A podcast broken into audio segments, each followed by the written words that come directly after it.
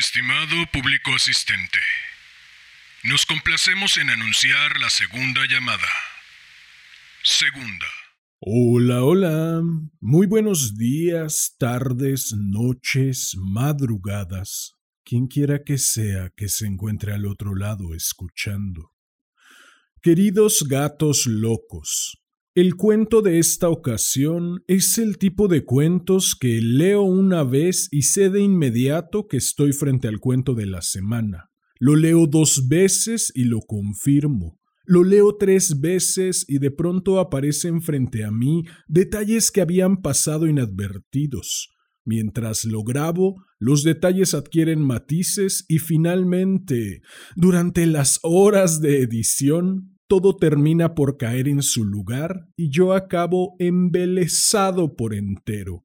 El cuento de esta ocasión puede ser leído con ligereza, o en el caso de ustedes, escuchado con ligereza, al menos la ligereza que el mismo cuento admite, y resultar placentero, al menos el placer natural que resulta de leer o de oír un cuento. También puede ser leído o escuchado con la intención de explorar sus detalles, sus matices e ir empatando las piezas hasta descubrir una historia casi palpable. La autora se encarga, y además con gran soltura y talento, de ir mostrándonos los hilos que conformarán el bordado, sin que ese mostrar de hilos revele la pieza final. De hecho, hay momentos en que el tejido pudiera parecer deshilachado y algunas veces hasta carente de sentido. No obstante, conforme va avanzando el relato, todo ese caos de hilos va mostrando su porqué, y me atrevo a decir, solo con lo que la autora aporta a lo largo de sus letras, que no hay un solo hilo puesto al azar. Abstracto, lo sé, como últimamente lo he sido. Es difícil hablar de lo que sea sin decir de lo que se está hablando y no resultar abstracto. No obstante, si no lo hiciera así, les privaría del enorme placer de ser ustedes quienes descubran los hilos, ustedes quienes presencien cómo se van bordando, ustedes quienes tras analizar la urdimbre detrás, le den la vuelta al bastidor y descubran la pieza final. Y por si aún no queda claro, destripar tramas o, como se dice habitualmente, hacer spoilers no es lo mío. Atizar curiosidades o al menos intentarlo sí que lo es. Yo espero que sus curiosidades hayan sido suficientemente atizadas, porque llegó el momento de que suelte yo los hilos y dé paso a este cuento que, como ya es costumbre, Dedico a mi madre por leerme cuando era niño, a mi padre por regalarme aquella radiocasetera, al niño que fui por combatir el aburrimiento con tanta creatividad, al hombre que soy por tomar este sueño entre las manos y trabajar para tornarlo realidad.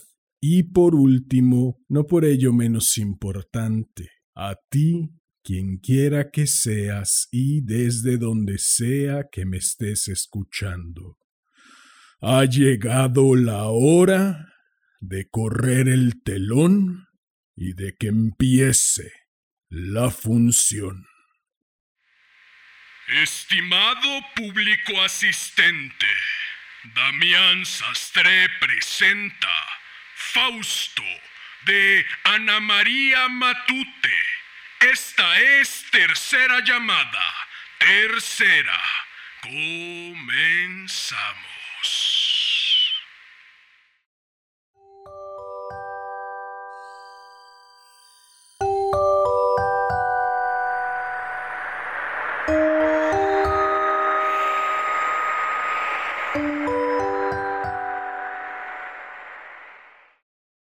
La niña tenía nueve años y coleccionaba pedacitos de espejo roto. Iba buscando siempre entre los desperdicios y las hierbas de los solares, y en cuanto algo brillaba lo cogía y lo guardaba en aquel bolsillo con visera y botón que llevaba a un lado del vestido. Alguna vez se cortaba los dedos, pero no lloraba nunca y volvía a su tarea. Estaba siempre muy ocupada buscando estrellas caídas, cascotes verdes de botella, pedacitos de hojalata, alfileres, el hombre sin piernas que vendía piedras para mechero y cigarrillos sueltos lo sabía, y por eso a veces le guardaba el papel de plata que forraba el interior de las cajetillas. Luego, la niña pegaba todo aquello en la pared de su barraca, al lado de la ventana. Así, al llegar la noche, cuando encendían luz en la taberna de enfrente, Toda su colección se ponía a chispear con tantas tonalidades que la niña creyó conocer más colores que nadie. La niña tenía el cuerpo flaco, con las piernas y los brazos llenos de arañazos. Iba despeinada, pero con una cinta roja alrededor de la cabeza, Tenía un solo par de zapatos, demasiado grandes y a veces al correr perdía uno. Vivía con el abuelo en una sola habitación, con un hornillo, la ventana y los jergones para dormir.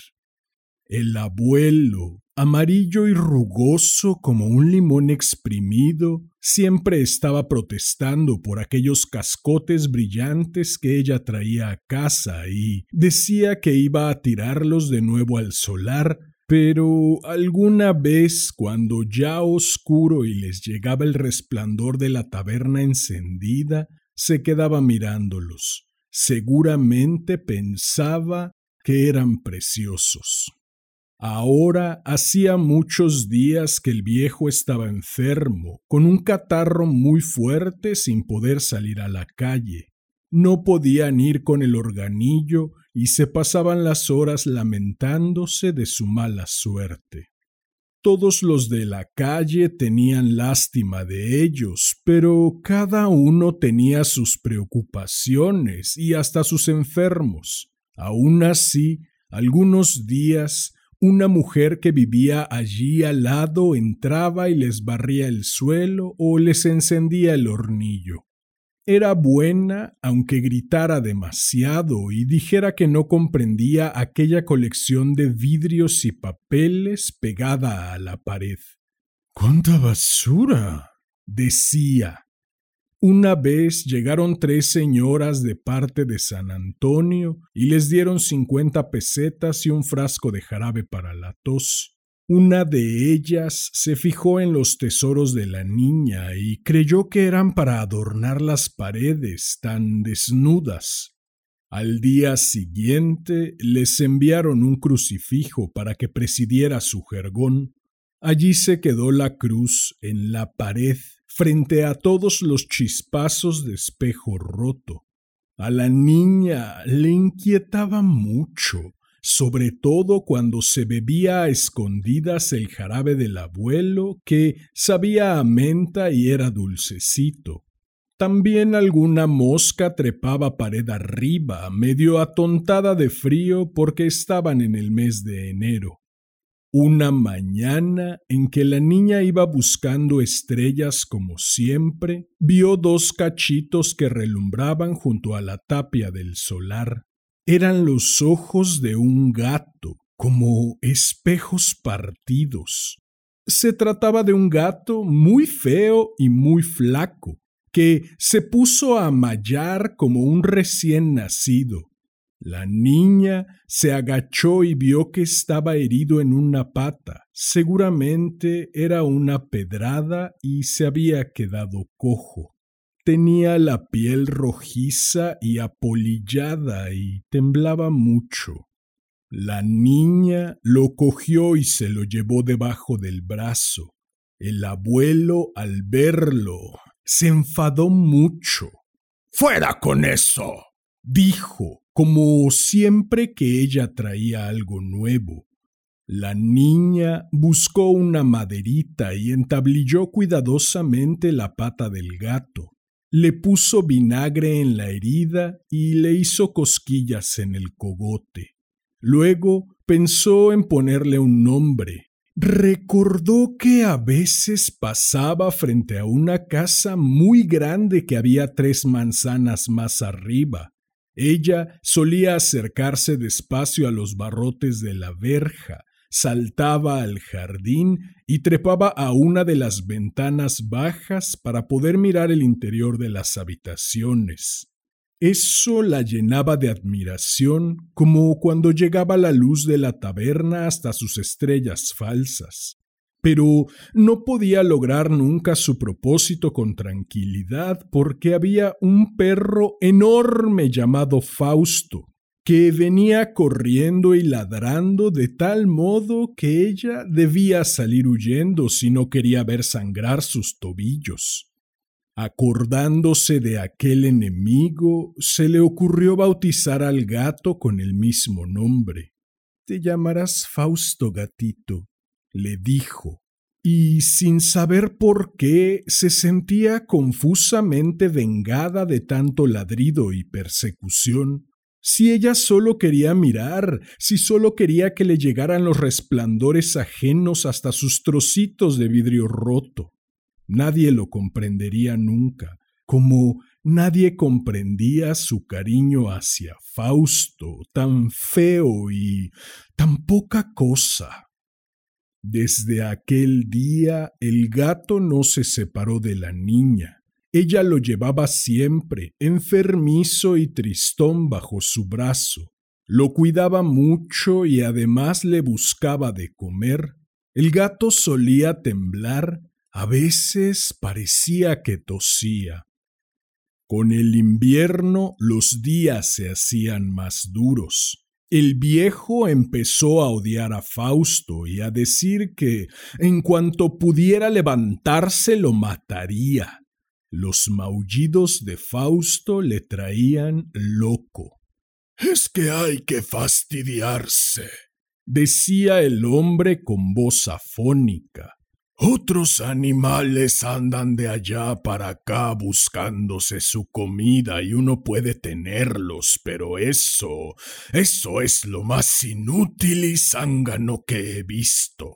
No se atreve nada y, como tú lo tienes tan mal acostumbrado que le traes los bocados a la boca y lo llevas siempre en brazos, está hecho un enteco.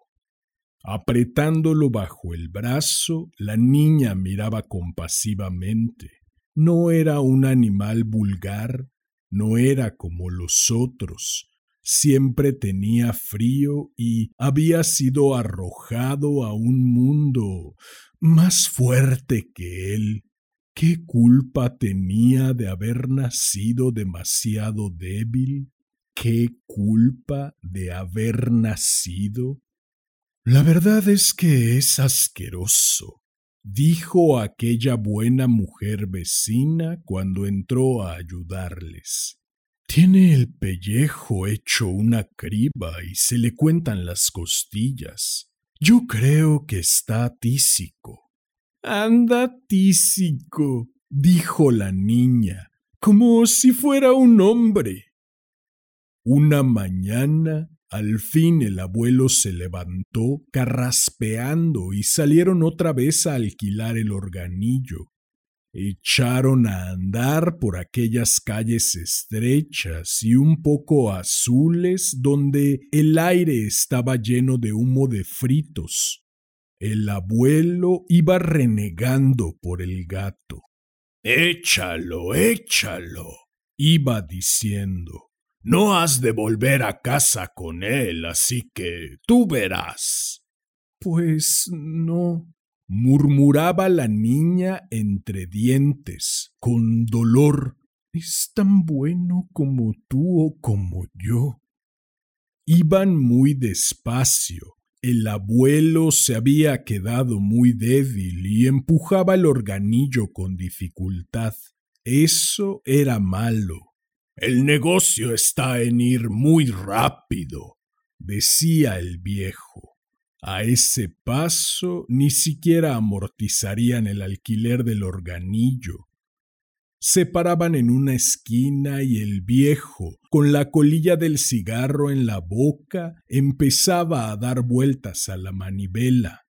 La gente pasaba con prisa, indiferente. Un sol pálido empezaba a calarlos. Anda y suelta ese bicho, advirtió el viejo amenazador. La niña comprendió al fin que Fausto había perdido la partida. Lo acarició con melancolía y lo dejó en el suelo. Luego corrió a la otra acera, pasando su platillo de aluminio con una súplica aprendida sin mirar atrás. Ahora tocaban una musiquilla que todo el mundo se sabía y a casi nadie gustaba. La niña tenía ganas de llorar y también de llenarse la boca de azúcar. Iba pensando llenarme la boca de cuadritos de azúcar blanco y duro, muchos cuadritos de azúcar blanco y mascar y mascar que haga por dentro ruido así cru, cru, cru, y hasta parecer que se llenan de azúcar las orejas. Un suspiro hondo le llenó el pecho. Alguien le dio unos céntimos y empezó a hacer ruido con ellos. Después se alejaron de allí. Empujaba el abuelo el organillo hacia otra calle, todo lo deprisa que podía. La niña le siguió. Ya no hubiera habido en el mundo azúcar suficiente para ella. No pudo remediarlo. Miró hacia atrás. Allí venía Fausto. La seguía naturalmente. La niña empezó a hacer más ruido, más fuerte con el platillo y los céntimos. Los ojos de Fausto eran dos caramelos de menta. Si no se da cuenta el abuelo, Fausto vendrá, vendrá. De pronto se acordó que los gatos no se pierden nunca. Tuvo unas ganas grandes de reírse y de saltar, pero no lo hizo. La niña sabía que no es bueno hacer grandes demostraciones excepto durante el trabajo. Ahora se habían parado otra vez. Las orejas del abuelo, grandes y transparentes, aparecían por encima de la bufanda. Las notas que agujereaban el espacio eran estridentes, feas, sin querer le suspendían a uno la respiración. La niña se mordió los dedos. Acababa de sentir en sus piernas el roce suave de Fausto. Miró tímidamente al suelo. Fausto, temblando, mallaba débilmente. Lo apartó con el pie, pero el gato no se alejaba. Entonces, con sigilo, ella sacó el pie del zapato. Fausto empezó a juguetear con los cordones. La niña se apartó de él. El abuelo ya enfilaba hacia otra calle. El sol doraba ahora el borde de la acera. Entraron en una calle estrecha, el viejo sopló en sus nudillos y empezó a tocar.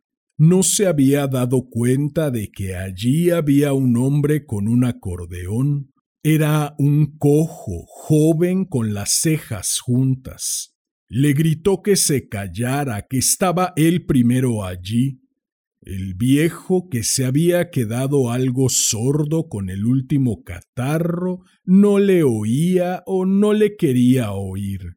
Entonces el del acordeón se acercó jurando. Era alto y robusto. La niña se quedó quieta, mirándole.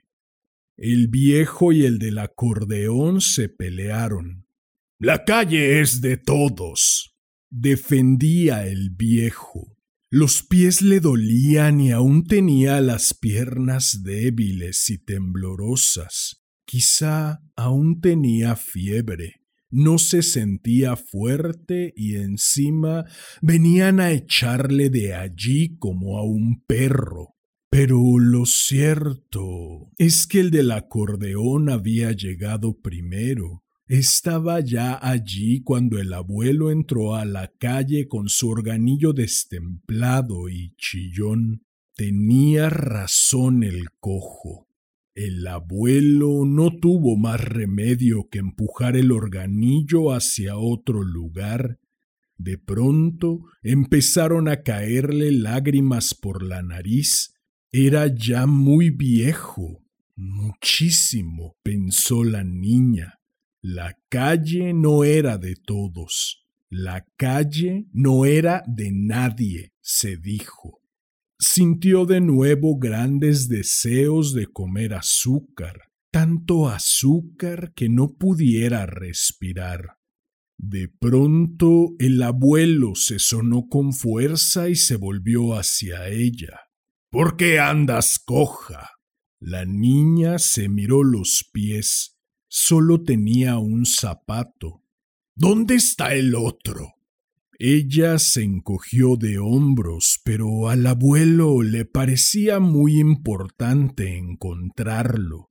A veces se ponía tosudo como un borracho o un niño pequeño. Volvieron atrás buscándolo. En la esquina aún estaba Fausto, frotándose contra el zapato y mallando suavemente. Entonces el viejo tuvo un arranque de rabia, se acercó al gato y le dio una soberbia patada. La niña se tapó los oídos, pero los ojos no los pudo cerrar aunque quisiera, y vio cómo Fausto iba a parar muy lejos. Lo ha matado, pensó la niña. Se alejaron deprisa. La niña le ayudaba ahora a empujar el organillo con todas sus fuerzas. Ni siquiera lloraba. Pero el viejo estaba nervioso, destrozado. De repente se paró y empezó a gritar diciendo que ya era muy viejo, que ya no podía más. No puedo con esa música, no puedo con ella. Decía y se tapaba las orejas con las manos. Luego se calmó se quedó quieto, respirando suave. Miró a la niña y dijo, Anda, vamos a entrar aquí. Era una taberna muy pequeña, con los cristales empañados y llenos de letras rojas y blancas. En el mostrador había bocadillos resecos y el grifo de la pila goteaba. La luz muy amarilla estaba ya encendida porque el sol iba escondiéndose detrás de las nubes y la calle se quedaba a oscuras. Se sentaron a una mesa. El abuelo pidió un porrón de vino. Todos en la taberna hablaban a un tiempo. El viejo compró pan y queso y la niña lo comió deprisa, hasta que sus mejillas ardieron. Luego la niña apoyó la cara en la mesa. Era un velador de mármol agrietado y le helaba la piel. Qué pena tenía por Fausto, pero ya aquella pena se estaba confundiendo con una rabia cosquilleante. En aquel momento la puerta chirrió y entró el cojo del acordeón. Allí parecían conocerle todos. Él los vio y se acercó a su mesa. Hola, abuelo, dijo. Tenía la voz más amable. El viejo no le respondió y echó un buen trago. El hombre cojo acercó una silla y se sentó a su lado, sacó tabaco y le ofreció. Entonces el abuelo se frotó la nuca, aceptó y se pusieron a liar sus pitillos en silencio. El cojo arrancó a hablar en un tono casi bajo, deferente. La niña levantó la cabeza y escuchó. Yo no tengo nada contra usted, abuelo, decía el del acordeón, pero a cada uno lo que es de uno.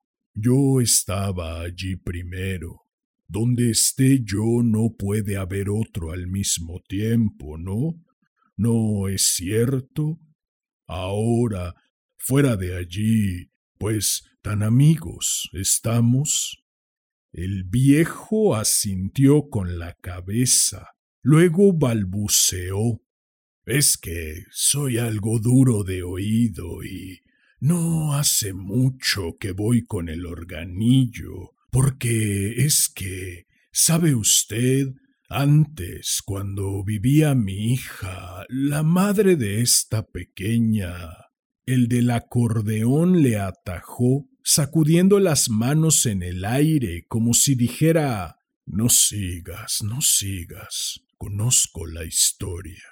Y empezó a dar consejos, Iban demasiado lentos. Si pudieran correr un poco más y abarcar más recorridos.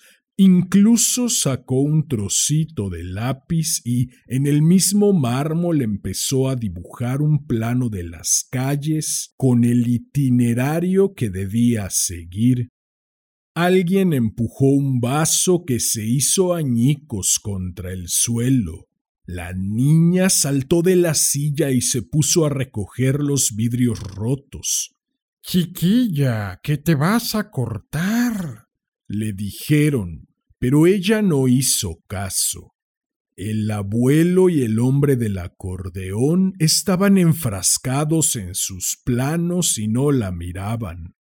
Cuidadosamente ella colocó los pedazos de vidrio en su bolsillo mientras el recuerdo de Fausto le calaba tanto, tanto, que un ahogo irremediable le oprimía la garganta. ¿Y si no está muerto? pensaba. ¿Y si no está muerto? Pobre Fausto. Seguramente no sabría qué hacer, abandonado, solo, sin fuerzas para vivir. Volvió a tener ganas de llorar. De nuevo un hombre entró en la taberna con una bocanada de frío. Sin pensarlo más, la niña se escurrió afuera por la puerta abierta. Pasó una calle, otra y otra. Allí, en aquella esquina había sido. Efectivamente, Fausto estaba allí, pegado contra la pared y mirando tristemente. La niña se agachó hacia él, lo cogió en brazos y juntos vagaron. Iba ahora dominada por una honda amargura una precoz amargura que se le endurecía y enconaba en el corazón, iba andando muy pegada a la pared. Entonces les llegó a la nariz un aroma caliente, casi palpable. Se acercó despacio, procedía de unas ventanas bajas y se asomaron eran las grandes cocinas de un colegio. La niña miró a través de los barrotes de la ventana. Fausto también miraba. Todo parecía como desdibujado en una atmósfera de humo y herbores. Qué grato calorcito había allí adentro les llegaba aroma a pan, a otras mil cosas confortablemente cotidianas, pero extraordinarias para ellos dos. El vaho tibio y dorado les hacía cerrar los ojos. El suelo de la cocina parecía un gigantesco tablero de ajedrez. Había cacharros de aluminio que parecían hervir muy enfadados. Veían los pies de las criadas, sus zapatos negros y el borde de sus amplias faldas azules. La niña acarició el cuello de Fausto distraídamente. En las mesas de mármol había cosas apetitosas para Fausto y al alcance de Fausto. De pronto la niña se agachó al oído de Fausto. Anda, hombre, le dijo. Entra ahí. Yo no puedo ir siempre ayudándote. Tú tienes que aprender a ir solo. Fausto mayó débilmente y entonces ella se puso furiosa. Lo dejó bruscamente en el antepecho, pegándole las narices a los barrotes. Maldito holgazán, le dijo. Ya te enseñaré yo. ¿Crees que voy a vivir siempre para ir ayudándote? Pues no, pues no. Entra ahí y búscate comida. Pero Fausto bostezó largamente, encorvó el lomo y después se golpeó el hocico con la zarpa. Mira, dijo la niña, mira ese, ¿por qué no haces como él, como todos? Dentro de la cocina, debajo de una silla, dormitaba un gato grande y negro, reluciente, era un gato bien alimentado y a todas luces honrado. Ninguna criada lo echaba de la cocina. El gato cumplía su cometido con seguridad y por eso se le admitía y toleraba. La niña empujó a Fausto. Entra ahí, le dijo. Entra y aprende de ese. Lo empujó de tal modo que al fin Fausto cayó dentro. La niña se tapó los ojos. Luego volvió a mirar despacito. Lenta, sigilosamente, Fausto se acercaba a un plato que había en un rincón con el residuo de la comida del gran gato. El corazón de la niña se puso a golpear de alegría. De nuevo todo se derrumbó. El gato grande despertándose dio un fuerte bufido y se abalanzó sobre Fausto. ¡Ah! Maldito egoísta. En el plato sobraba comida, pero no quería ceder a nadie ni una migaja de lo ganado por él. La niña vio cómo Fausto huía, corriendo desesperadamente en busca de la puerta. Iba lleno de terror, pero la niña se dio cuenta de que el gato grande no iba a hacerle daño, solo lo echaba a zarpazos y rugidos. Eran como el abuelo y el cojo, poco más o menos. Aplastándose contra el suelo, Fausto salió al fin por debajo de la puerta. La niña dio la vuelta a la esquina de la casa buscando aquella salida. Fausto salió como llorando. Había surgido el sol detrás las nubes y pálidamente alumbró su piel que parecía apolillada, casi muerta. Allí había un solar. La niña se sentó junto a la tapia, empezó a juguetear con la tierra, Tímidamente, Fausto se acercó como si ya comprendiera que las cosas habían cambiado. No mallaba para que lo cogieran en brazos. Se arrebujó a un lado y sus párpados empezaron a temblar bajo los rayos leves, tibios. Así estuvieron un rato Al fin la puerta de la cocina giró lentamente y el gran gato, honrado y trabajador, salió también. Iba igualmente a solazarse, aprovechando los raros rayos invernales. Se sentó un poco apartado, con la cola enroscada en torno, atusando sus bigotes con envidiable negligencia. Todo él parecía despedir un hálito de reconfortante bienestar, de vida asegurada. Debería fumar un puro como don Paco, pensó la niña. Todo él recordaba a don Paco, el dueño del almacén, cuando después de comer salía de su casa colorado y con los ojos chiquitines, a tomar café en el bar de la esquina. De pronto el gato grande miró a Fausto. A la niña le pareció descubrir en su mirada la misma expresión que cuando don Paco le regalaba a ella los terrones de azúcar. Largo rato, muy largo rato el gato negro miró a Fausto, y de repente la niña recordó la voz del cojo. Hola, abuelo. Yo no tengo nada contra usted, abuelo, pero a cada uno lo que es de uno. Yo estaba allí primero. Donde esté yo no puede haber otro al mismo tiempo, ¿no? Era justo, la niña empezó a comprenderlo así. Ahora casi lloraría de rabia. Claro está, pensó. Él caza ratas en la despensa y a cambio de eso le alimentan y le quieren. Sintió entonces que debía dar a Fausto su última oportunidad. Recordó que allí cerca había una vieja capilla.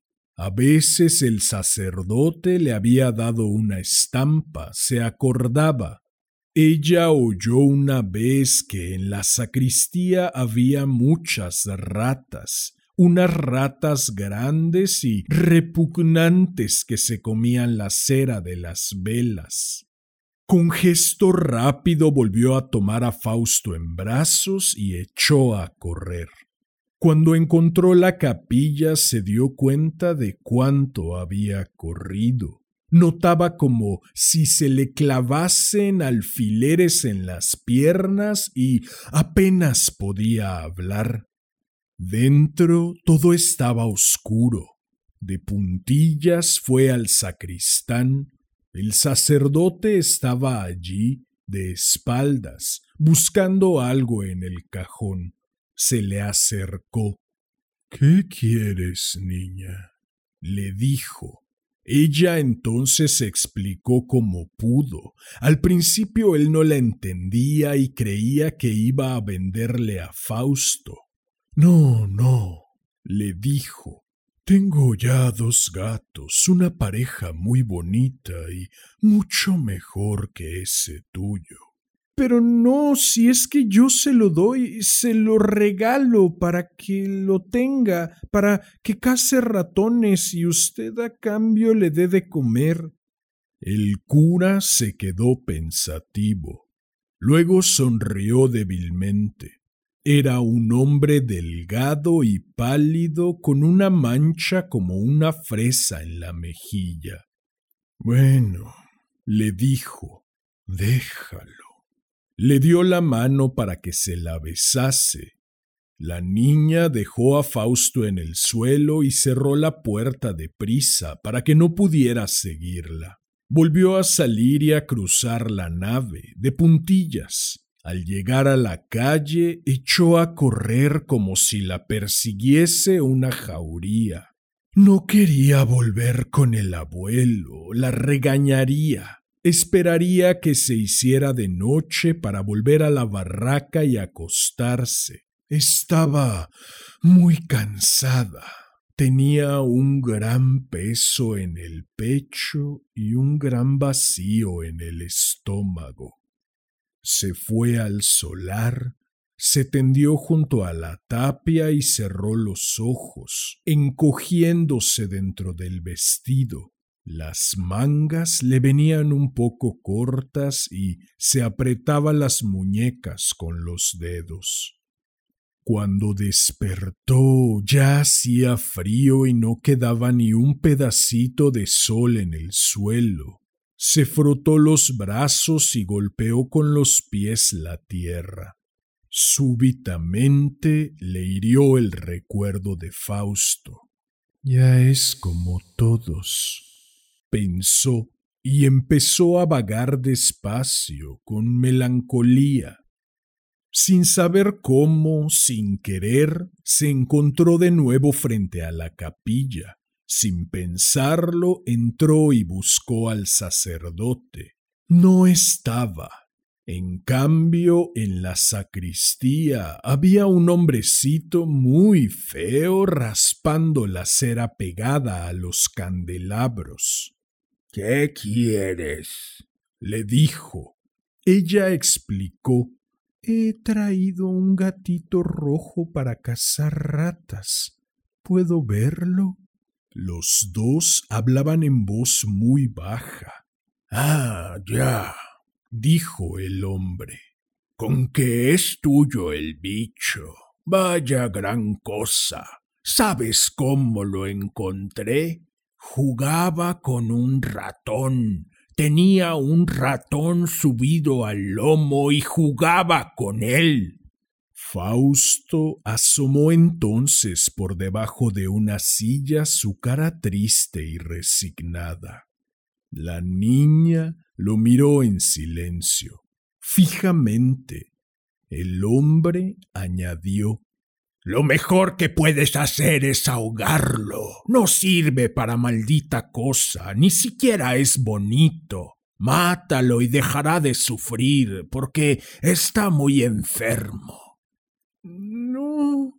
empezó a decir ella, pero luego bajó la cabeza en silencio. Pues, ¿qué quieres? Llévatelo de aquí, si no, yo lo mataré. La niña no se movía.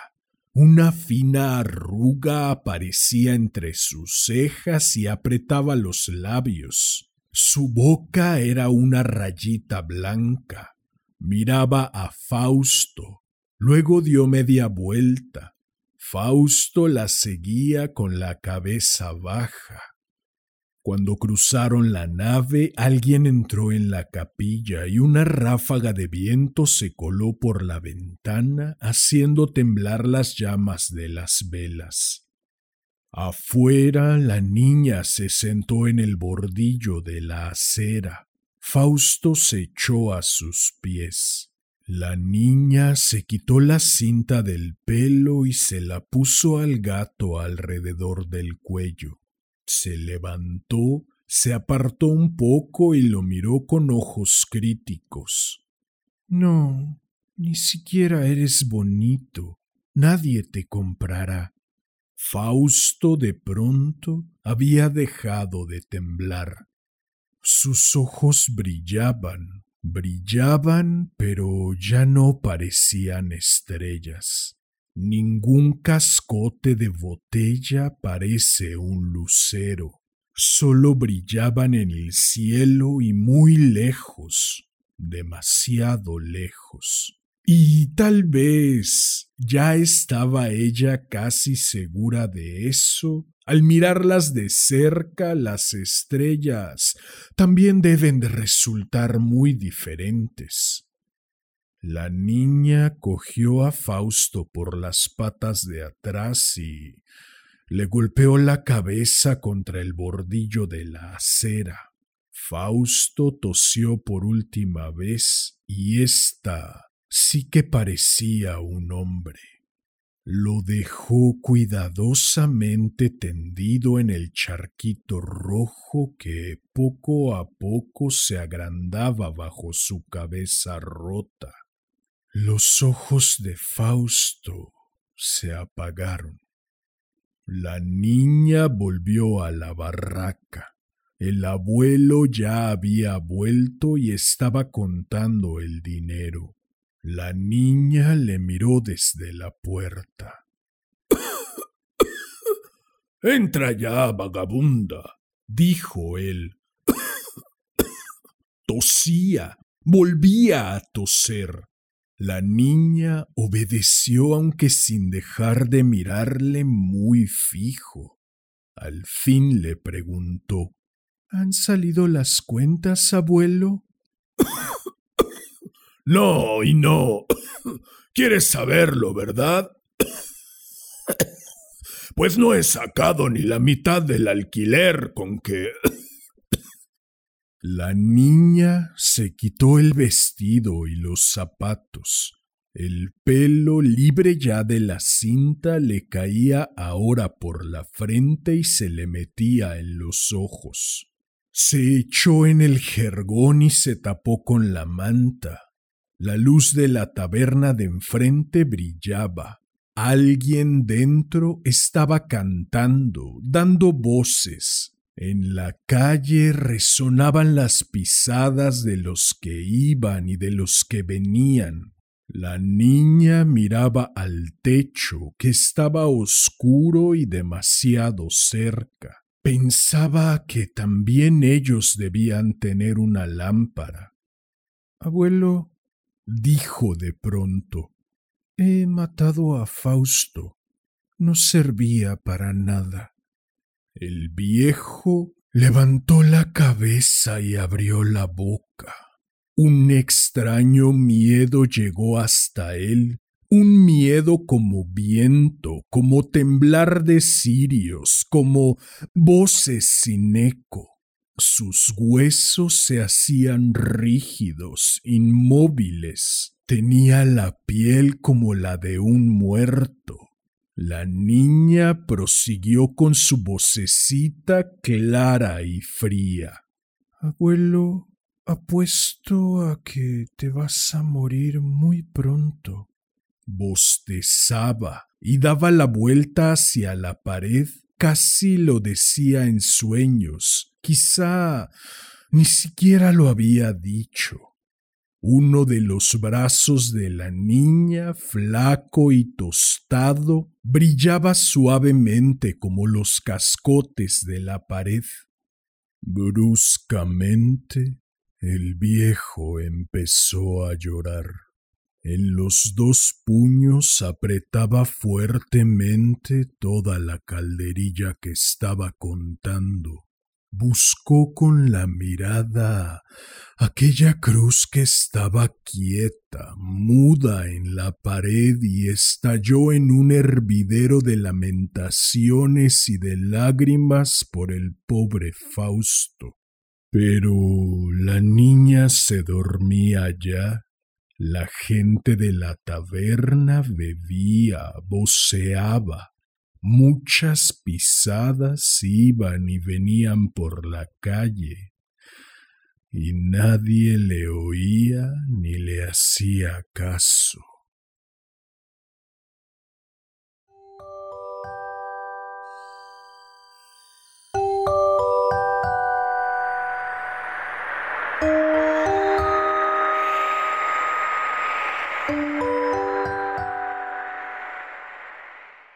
Bien, pues eso fue Fausto de Ana María Matute. Espero que lo hayas disfrutado.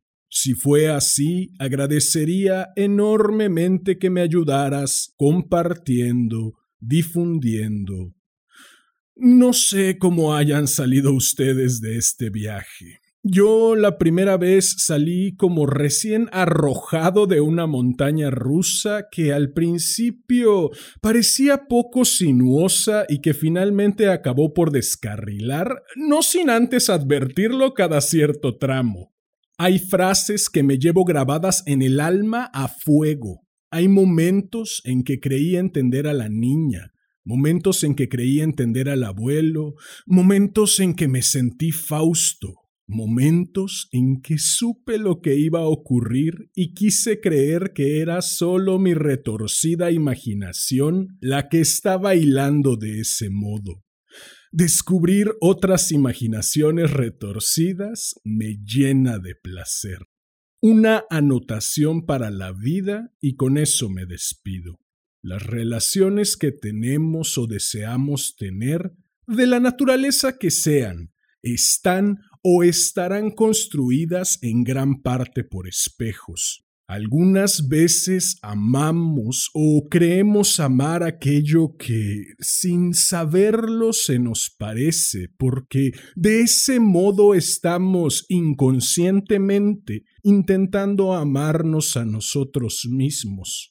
Algunas veces protegemos o intentamos proteger o sanar aquello que, sin saberlo, nos recuerda nuestras propias vulnerabilidades, sintiendo inconscientemente que de ese modo nos estamos protegiendo o sanando. Algunas veces odiamos, deseamos erradicar o destruir aquello que nos refleja, aunque no nos demos cuenta, algo que detestamos de nosotros mismos, creyendo sin saberlo que erradicándolo o destruyéndolo afuera, lo hacemos también adentro. Queridos gatos locos, la próxima vez que sientan un deseo amoroso, protector, edificante o destructivo hacia alguien o hacia algo, los invito a preguntarse ¿qué deseo amar, proteger, edificar o destruir en mí? Quizá o quizá no, descubran que esos gatos tan feos y tan poca cosa, citando a la autora, que protegen o patean, son de modo inconsciente y por lo tanto enrevesadísimo ustedes mismos. Quizá o quizá no puedan así evitar que su propia montaña rusa acabe por descarrilar. Claro, si te diste cuenta, te lo confirmo Tienes razón, te lo digo a ti porque de ese modo me lo estoy diciendo a mí también. Este podcast es, además, aunque no siempre lo parezca, un enorme espejo. Si deseas seguir asomando al interior de este enorme espejo, si deseas hacerme saber tu opinión, si deseas estar al tanto del contenido que publico o si deseas sugerir un cuento para cualquiera de las dos secciones de este hermoso, sensual y exquisito podcast. Puedes buscarme en Facebook como Damián Sastre, en Instagram como arroba casi diario de un loco y en YouTube como casi diario de un loco TV, TE espacio VE. Si llegaste hasta aquí, como ya es costumbre, agradezco inconmensurablemente tu valiosísimo tiempo recibe un enorme abrazo. Ten una excelente vida y hasta la próxima.